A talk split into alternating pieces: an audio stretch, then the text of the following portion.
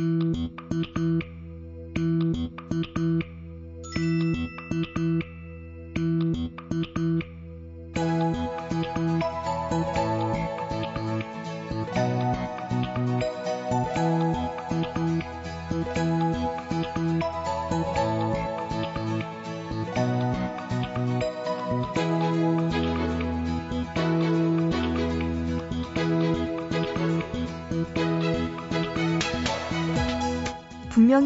컴퓨터 키보드로 문서 작업을 하고 있었는데요.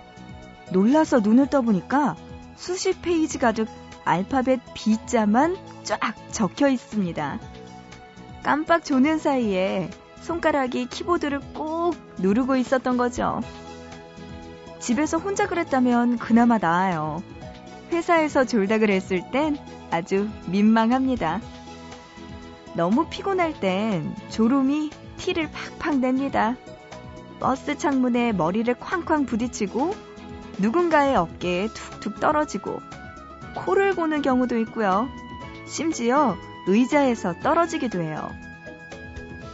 휴일 동안에 쌓인 피곤은 좀 털어내고 성난 졸음도 좀 잠재우고 새로운 한 주 시작할 준비 되셨나요? 보고 싶은 밤 구은영입니다.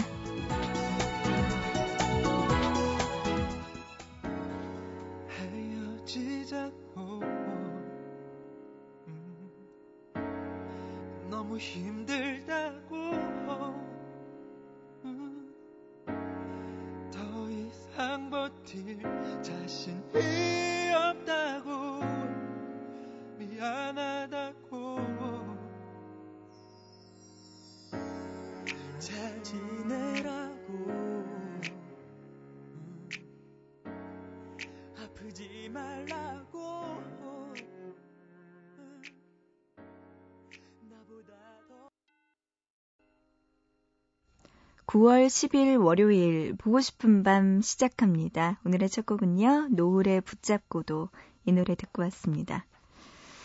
어, 오늘은요. 월요일 또 한 주의 시작이죠. 그렇기 때문에 일하시는 분들도 많으실 거예요. 오늘 전국의 아르바이트생들과 함께하는 날입니다. 여러분들의 울고 웃는 사연 기다리고 있어요. 알바열전 27시 잠시만 기다려주시면요. 어, 노래 듣고 와서 보고 싶다 이어서 또 알바 열전 만나볼게요. 그 전에 보고 싶은 밤에 참여할 수 있는 방법 소개해 드립니다. 문자는요, 짧은 문자 한 건에 50원, 긴 문자는 한 건에 100원의 정보 이용료 추가됩니다. 우물정자 누르시고요, 8001번, 샵 8001로 보내주시면 돼요. 또 인터넷, 보고 싶은 밤 홈페이지 들어오셔서요, 사연과 신청곡 게시판, 그리고 미니에 글 남겨주시고요. 스마트폰, MBC 미니 애플리케이션으로 참여 가능하니까요. 여러분들 모든 이야기들 다 좋아요. 아르바이트와 관련된 이야기들 아니면 여러분들의 소소한 일상의 이야기들 기다리고 있습니다. 신청곡과 함께 보내주세요. 자, 노래 두 곡 먼저 드릴게요. 8008님의 신청곡이네요. 에코브리지, 나얼과 함께 부르는 첫째 날 먼저 듣고요. 이어서 드라마 연애시대 OST 곡 중에서 진호의 만약에 우리 두 곡 들을게요.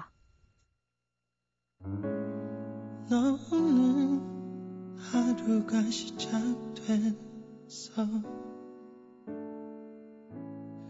아직은 괜찮은 것 같아 조금은 어색한 것 같아서 길을 나서 너 없는 곳을 찾아가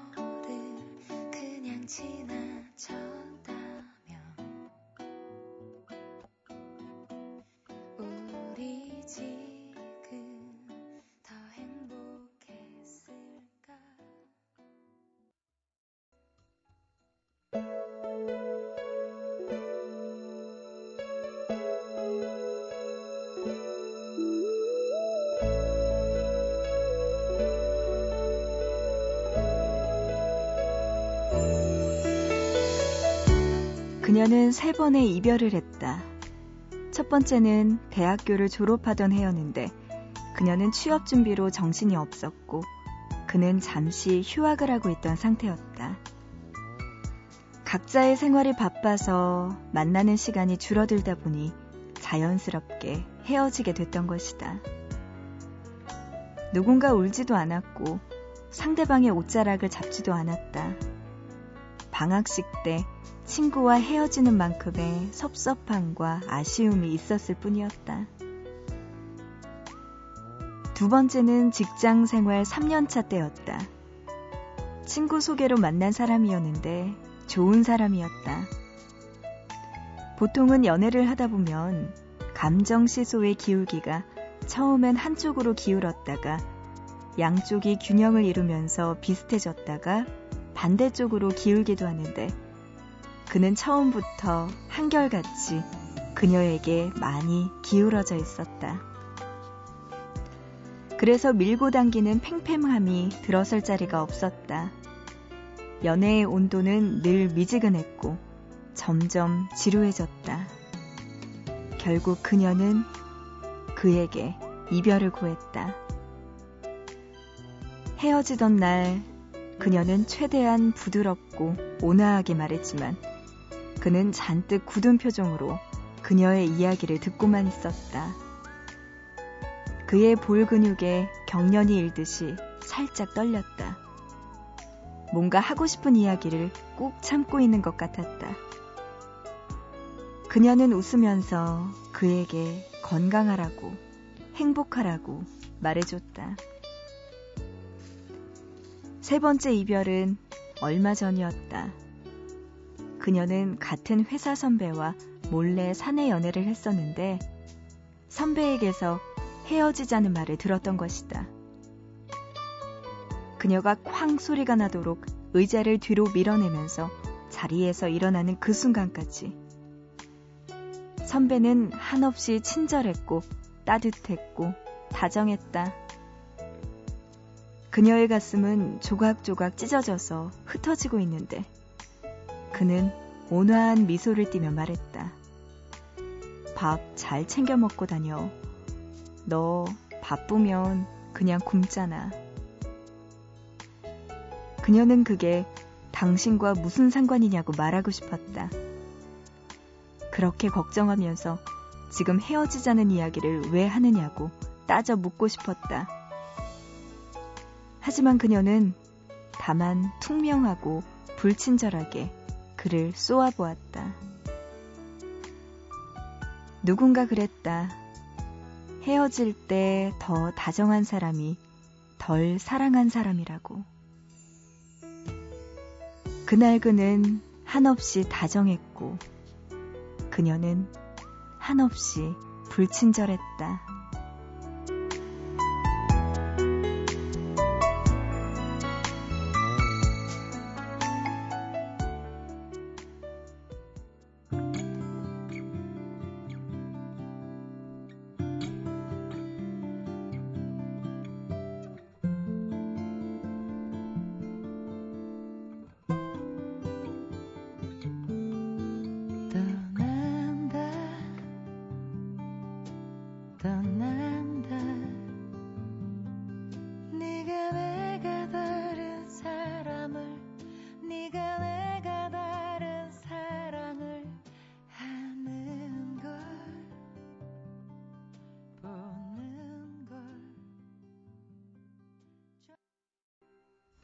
보고 싶다 이어서 노래 들었습니다. 박선주의 사랑아 가자 노래 들었어요.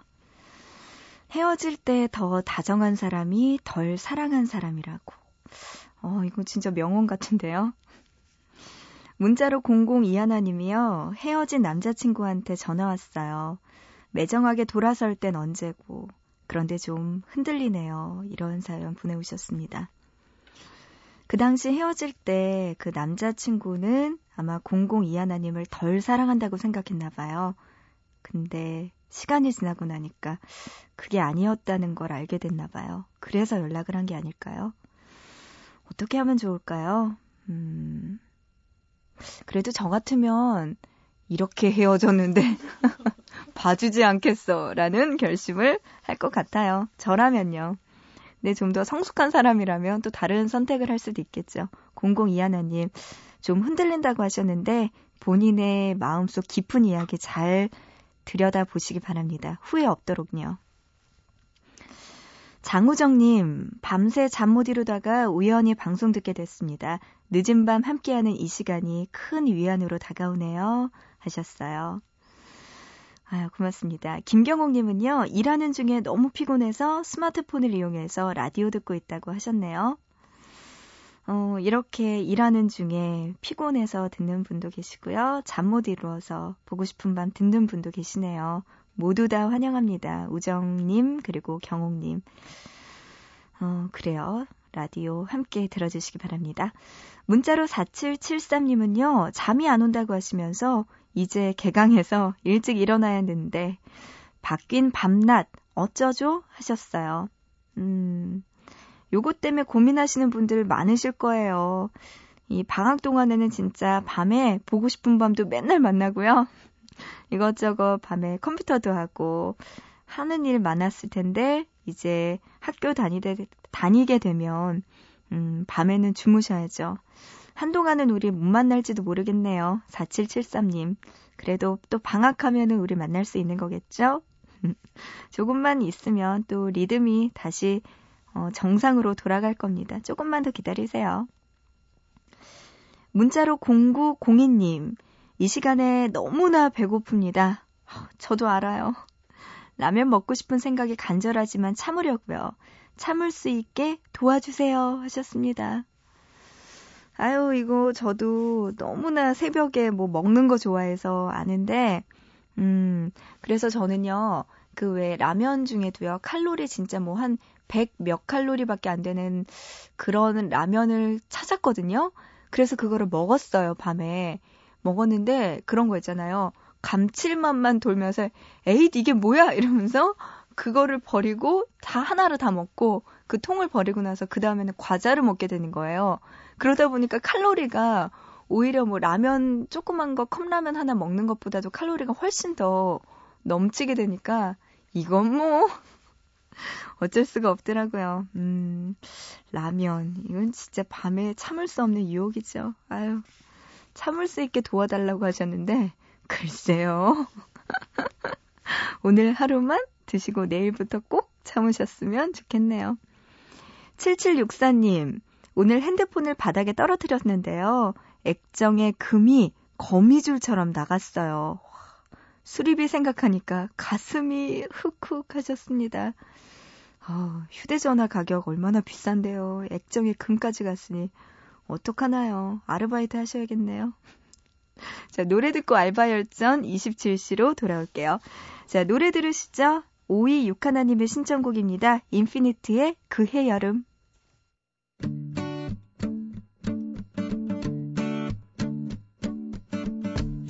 햇살이 내리는 사이마다. 흰 구름 흐르는 사이마다. 바람이 스치는 사이마다. 네가 비춰. 시간을 타고선 내일에로 진하게 번져와 매일. 모두가 원하는 라디오 들을 수 없지만 너와 나 우리는 오늘 밤 들을 수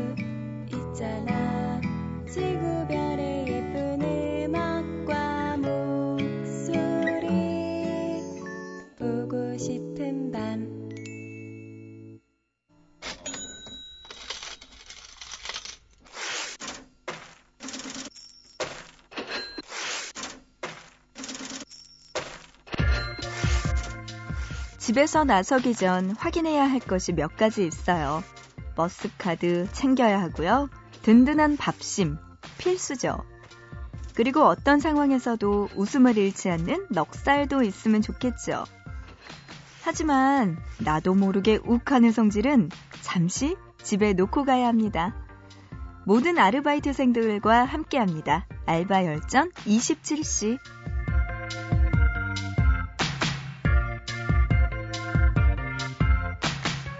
아르바이트를 하는 사람들, 특별한 아르바이트생과 만난 사람들과 함께하는 시간이죠.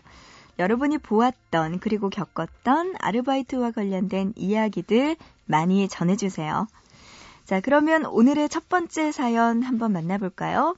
경기도 의정부에서 홍모림님 보내주셨습니다. 어, 이름이 특이하고 예뻐요. 모림님. 안녕하세요, 언니. 저는 21살 대학생입니다. 얼마 전 저는 조금 특이한 아르바이트를 했어요. 바로 메이크업 모델 아르바이트였습니다. 친한 친구의 언니가 메이크업 학원에 다니는데 시험을 본다면서 모델을 해달라고 하더라고요. 하루 일당 4만원에 가만히 앉아 메이크업만 받으면 된다고 하길래 바로 수락했습니다. 돈도 벌고 연예인처럼 예쁜 메이크업도 받을 수 있으니 재밌을 것 같다는 생각이 들었거든요. TV에서 예쁜 여자 연예인들을 볼 때마다 저건 다 화장빨이야. 나도 저렇게 메이크업 받으면 훨씬 예쁠 거야. 라는 근거 없는 자신감에 충만한 저였어요. 두근거리는 마음으로 시험 당일이 되었습니다. 아침부터 세수하고 로션만 바르고 시험장으로 갔습니다. 친구의 언니는 저에게 1시간 정도 걸릴 거라면서 끝나고 심사가 끝날 때까지 가만히 있어야 한다고 당부의 말을 했어요. 시험장에 들어서자 모델과 함께 온 많은 사람들이 저마다의 준비를 하고 있었습니다. 시험장에는 거울 하나 없었고 오직 의자와 메이크업 도구를 올려놓을 긴 탁자만 있었어요. 그런데 언니는 저의 목까지 메이크업을 해야 한다는 거예요. 저는 의아했지만 요즘 얼굴과 목의 피부톤을 맞추기 위해서 목까지 메이크업 한다는 잡지 기사를 본 적이 있어서 그런가 보다 했죠. 시험이 시작되고 언니는 제 얼굴에 화장을 하기 시작했습니다. 그런데 언니가 사용하는 메이크업 도구와 색들이 예사롭지 않았어요. 특히 초록색을 많이 사용하시더라고요. 컨셉이 뭘까 하는 생각을 하면서 눈을 감으라면 감고 뜨라면 뜨고 고개를 돌리라면 돌리고 그렇게 한 시간이 흘렀습니다. 메이크업을 꽤 두껍게 했는지 얼굴은 온통 답답했어요. 저는 빨리 제 모습을 보고 싶어서 언니가 가지고 있는 손거울을 달라고 했어요. 그런데 언니는 약간 당황하시며 안 보는 게 나을 거라고 하시더라고요. 뭔가 이상하다는 걸 느끼며 언니 손에 있는 손거울을 낚아채 제 모습을 보았습니다.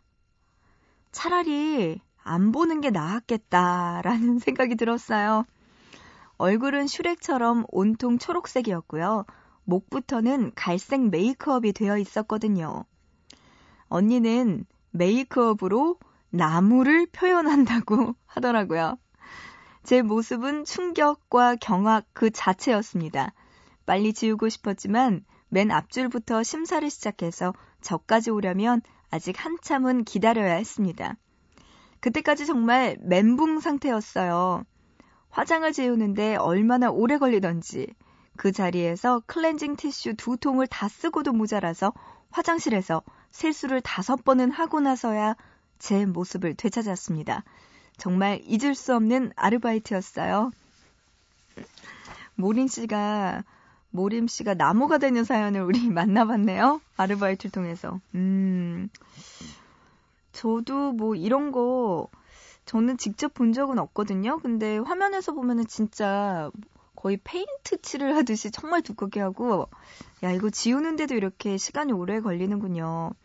클렌징 티슈 두 통을 다 쓰고 화장실에서 세수를 다섯 번을 했다고 하네요. 음 나무가 됐으니까 옆에 풀이 돋아날래. 그래요 모림 씨. 음 색다른 아르바이트 하셨네요. 그래도 뭐 일당 4만 원 받고 좋네요. 뭐 이런 아르바이트도 젊을 때 언제 해보지, 이럴 때 해보지, 언제 해봅니까? 재밌는 아르바이트 사연 만나봤습니다. 자, 이어서 노래 한 곡 들을게요. 브라운 아이즈의 점점.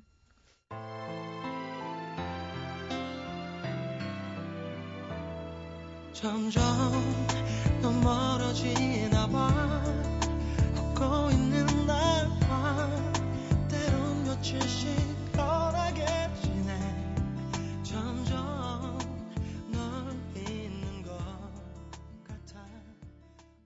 브라운 아이즈의 점점 노래 듣고 왔습니다. 아르바이트와 관련된 이야기들 나누고 있어요. 알바 열전 27시. 자, 이번에는요, 서울 송파구에서 이수연님 보내오셨네요. 안녕하세요. 저는 송파구의 꽃집 아가씨 이수연입니다. 꽃집에서 아르바이트를 한 지 벌써 4개월이 지났네요. 이런 노래가 있죠? 꽃집의 아가씨는 예뻐요. 그렇게 예쁠 수가 없어요. 저는 처음 그런 꽃집 아가씨를 꿈꾸며 일을 시작했어요. 향기로운 꽃들에 둘러싸여 화분에 물을 주는 저의 모습 말이에요. 하지만 현실은 냉정했죠. 처음 일을 시작한 때는 5월 가정의 달이었어요. 저는 진심으로 한 달 내내 지옥에 있는 기분이었습니다.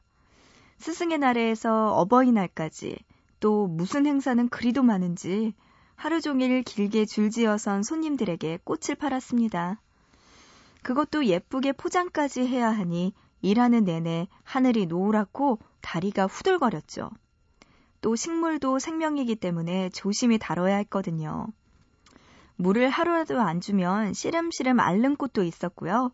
작은 상처라도 입으면 상품성이 떨어지는 식물도 있었기 때문에 모든 행동을 조심해야 했습니다.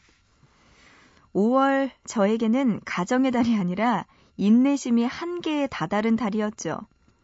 한창 바쁠 때 꼬맹이들이 와서 5천원짜리 카네이션을 500원을 주며 달라고 할 때는 화폐의 가치에 대해 설명하느라 얼굴은 웃고 있었지만 머리는 터질 것 같았어요. 그리고 어디에나 있는 진상 손님은 여기에서도 빠지지 않았죠. 오전에 사간 화분을 몇 시간 사이에 시들었다며 환불해달라고 고집 피우는 손님은 양반이었답니다. 시간이 흐를수록 내가 상상했던 아름다운 꽃집의 아가씨는 온데간데 없고 그곳에서 제 호칭은 아줌마였습니다. 머리를 완벽하게 세팅하고 살랑거리는 치마를 입고 출근한 첫날 무엇인가 잘못됐다는 걸 느끼고 지금은 무조건 편한 옷, 편한 신발, 편한 모습을 추구하고 있거든요. 날이 갈수록 초췌해지는 얼굴에 이제는 아줌마 소리를 들어도 무덤덤합니다. 한 번쯤은 잘생긴 남자 손님이 올 법도 한데 온통 여자 손님뿐이네요. 그래도 꽃집의 아가씨 소리 듣는 그날까지 한번 버텨보려고요. 수연 씨가 보내오셨네요. 어, 근데 수연 씨 지금 5월 달부터 일을 하, 해서 지금 꽤 많이 하셨나 봐요. 넉 달, 다섯 달 정도 일을 하신 것 같은데 어, 4개월 됐다고 하셨네요. 꽃집의 아가씨 그 소리 들으려고 지금 버티시는 거예요? 제가 송파구에 꽃집 가서 아가씨라고 한번 해드릴게요. 그러고 나면은 이제 하늘 푸시는 건가요? 음.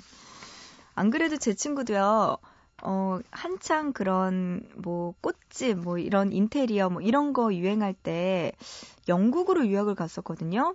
꽃 배우러, 꽃꽂이 배우러 영국으로 유학을 갔다 와서 지금 이제 뭐 플로리스트로 활동을 하고 있는데 처음에 우리가 갔을 때 와, 되게 멋지다. 너무 예쁘다. 이렇게 생각을 했어요. 근데 돌아와서 물어보니 하는 말이 새벽에 일어나서 뭐 꽃도 사 와야 되고 어디 뭐 이렇게 큰 도매시장 같은 데 가서 꽃도 소매로 떼어 와야 되고 그리고 뭐 꽃 손질하다 보면 그렇게 상처도 많이 난대요. 그래서 손도 이제는 예쁘게 꾸밀 수가 없다고 하면서 정말 하루 종일 서 있어야 되고 너무나 힘든 직업이라고 그런 이야기를 하더라고요. 그래서 아 우리가 생각했던 그 꽃집 아가씨의 이미지가 아니었구나라는 걸 알게 됐는데 어, 수연 씨도 참 대단하네요. 힘들지만 4개월 넘게 꽃집에서 아르바이트를 하고 있습니다. 우리 수연 씨 보게 되는 분들 꽃집 가서 아가씨 참 예뻐요. 하고 꽃 하나 주세요. 이렇게 이야기 해 주시기 바랍니다. 수연 씨 힘내요. 노래 한 곡 듣죠? 버스커 버스커의 꽃송이가.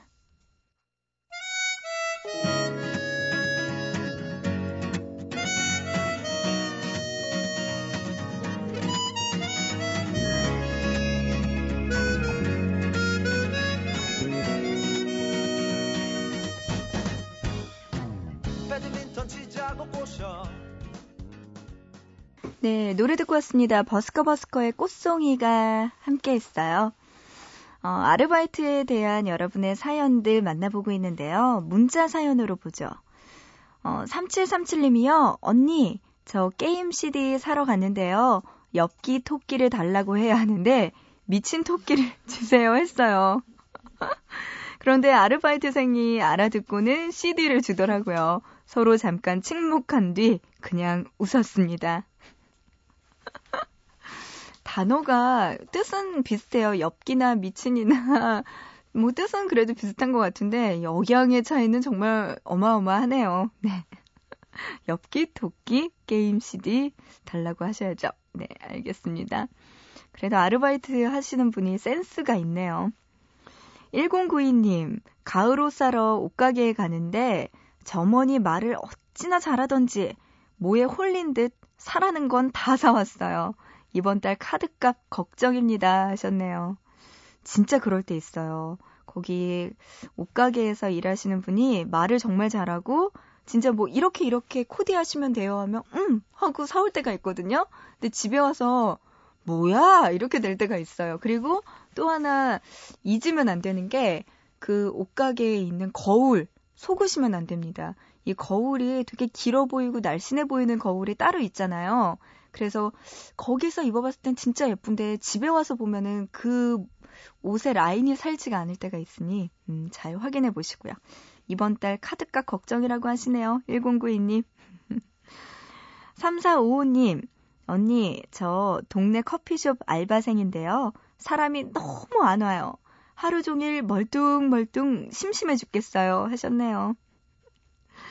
얼마나 심심하고 그랬으면은 이제 또 밤에 원래 아르바이트 낮에 열심히 하시는 분들은 밤에 푹 주무시거든요. 근데 낮에 하도 시간이 많이 남아 돌아서 음, 계시다가 보니까 밤에 잠도 안 자고 이제 보고 싶은 밤까지 듣고 계시나 봐요.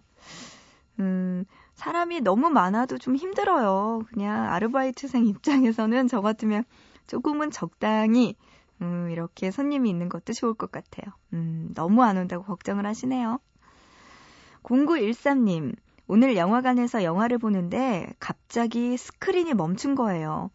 조금 있으니까 알바생이 들어와서 곧 직원이 설명하러 올 거라고 하더라고요.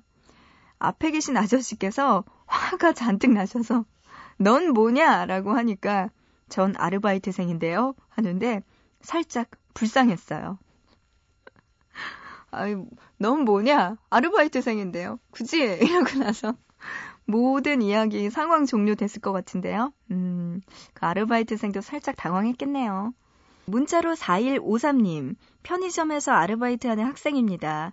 손님들에게 하고 싶은 말이 있습니다. 제발 돈 좀 던지지 마세요.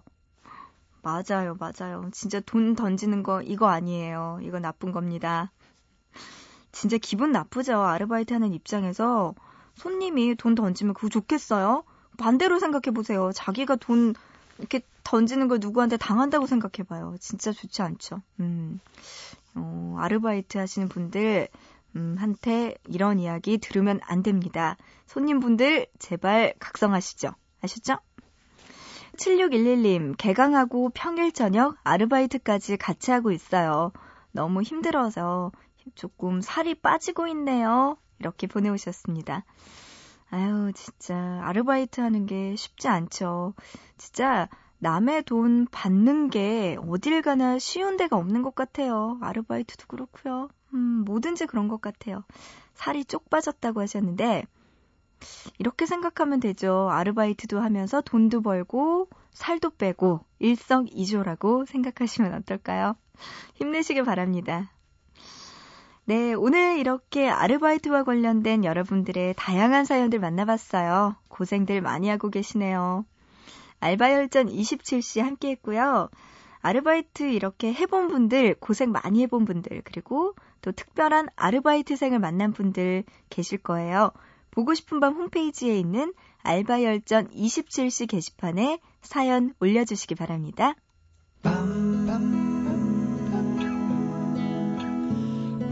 싶은 밤.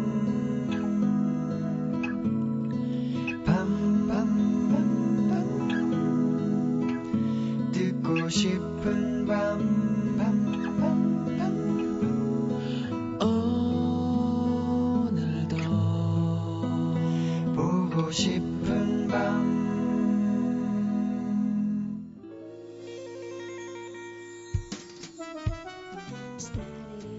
오늘의 보고 싶은 밤 여기까지 할게요. 오늘의 끝곡은요. 8214님의 신청곡 김건모의 미안해요 들으면서 마치고요. 우리 또 내일 새벽 3시에 다시 만나요.